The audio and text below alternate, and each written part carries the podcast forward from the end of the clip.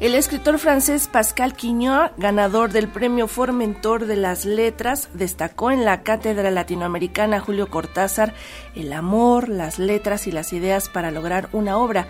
Además de esto, se entregó en la FIL el Premio de Literatura Sor Juana Inés de la Cruz 2023, así como otros reconocimientos.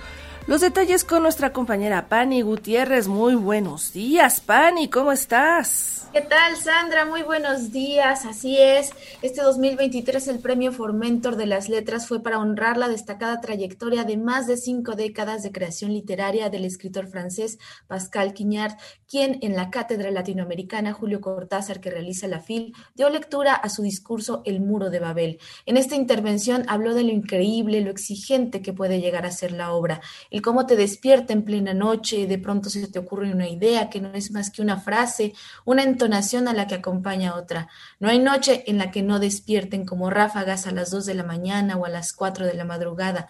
Si vuelves a acostarte, la idea hace que te levantes. Eso señaló. También habló del amor, las letras y señaló sobre la guerra que estamos sordos y ciegos. Quería hablarle de dos grandes obras antes de iniciar la lectura de su discurso. Uno que viene del, sur, la guerra, y ahora nuevamente tenemos la guerra, siempre la guerra, y estamos sordos y ciegos. Para mí este libro no es solamente una obra que hay que recomenzar, es un ejercicio espiritual lo que está señalado, una manera de vivir, a la vez salvaje y libresca, conforme con todos nosotros que está en ebullición desde hace 50 años. Basilio Baltasar, presidente de la Fundación Formentor, indicó que Pascal proporciona al lector la ocasión de reconocer las posibilidades existenciales implícitas en el lenguaje. Su obra es el legado greco-latino y medieval.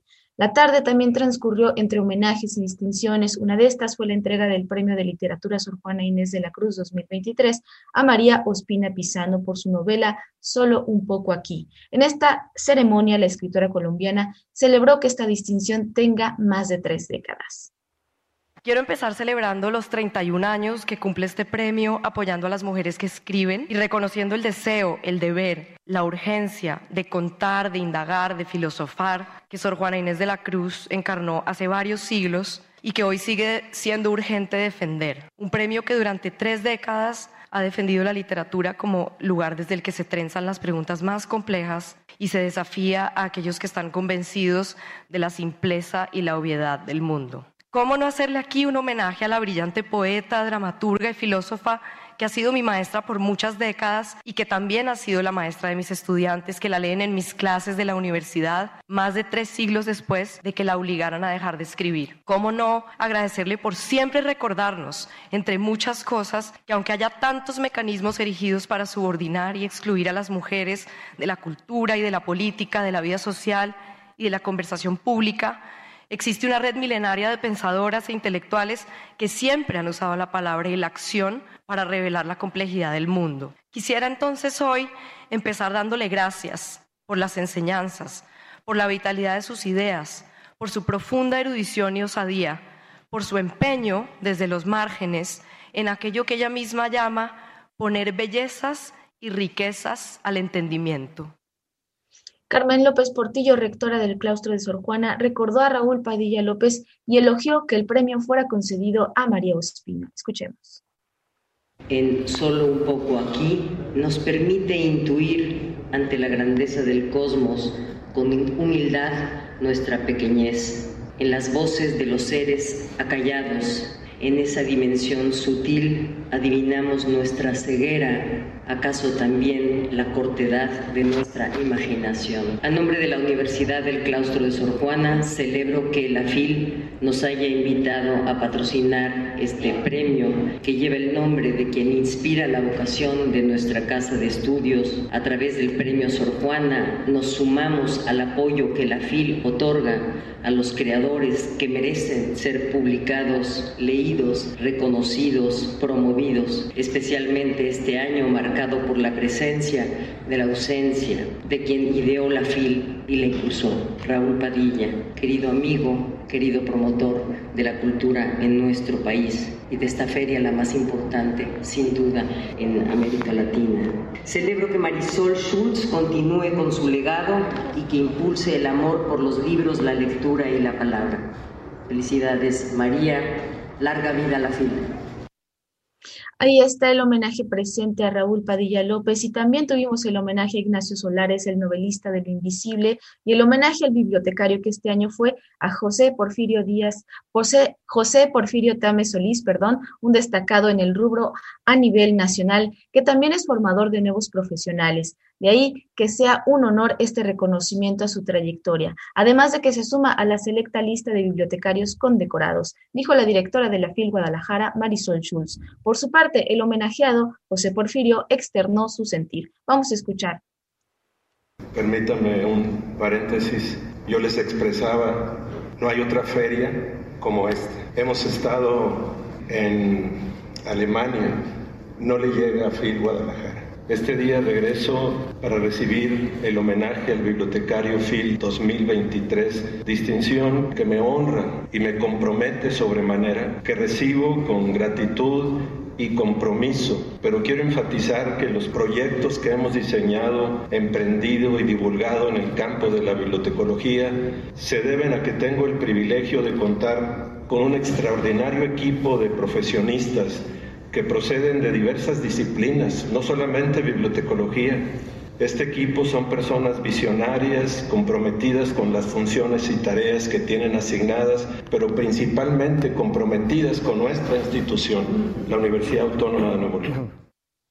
Como parte del programa de Ciencia, el Colegio Nacional organizó la mesa Debemos temer a la inteligencia artificial en donde el computólogo, investigador y miembro colegiado Carlos Coello Coello señaló sobre los algoritmos de la inteligencia artificial que estos no son tan nuevos como la gente pudiera pensar, ya que desde los años 60 se hablaba del tema. Sin embargo, esto ha cambiado porque ahora se basan en el uso de enormes cantidades de datos y la mayoría de los algoritmos no son de dominio público, así que es desconocido lo que hay detrás de Chat GPT. Escuchemos.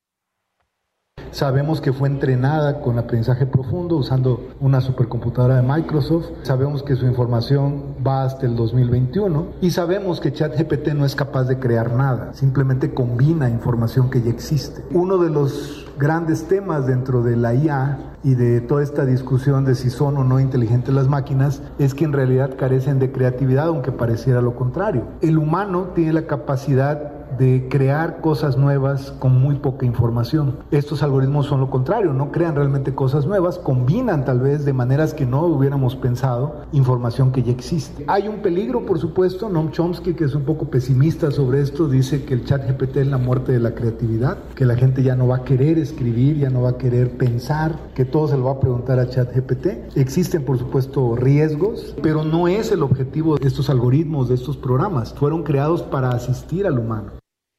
También señaló que lo preocupante en sí es quién está detrás del software, no el software como tal.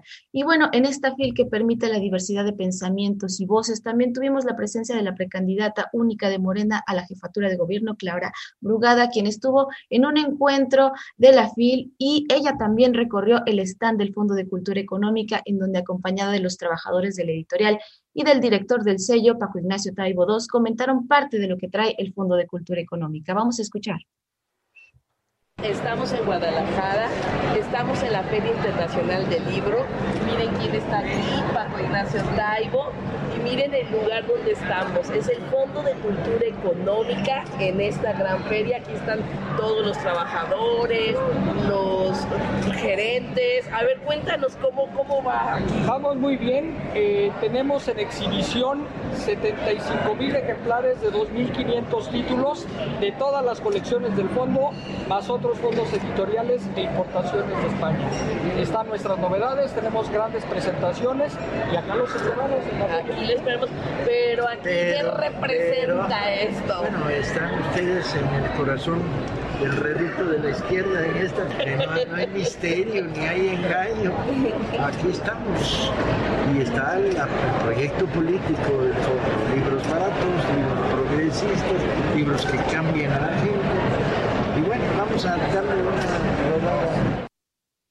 Sandra, aquí está todo celebrándose en torno al libro, al pensamiento, a la diversidad de voces, de, de todo aquí hay en, en esta feria de Guadalajara.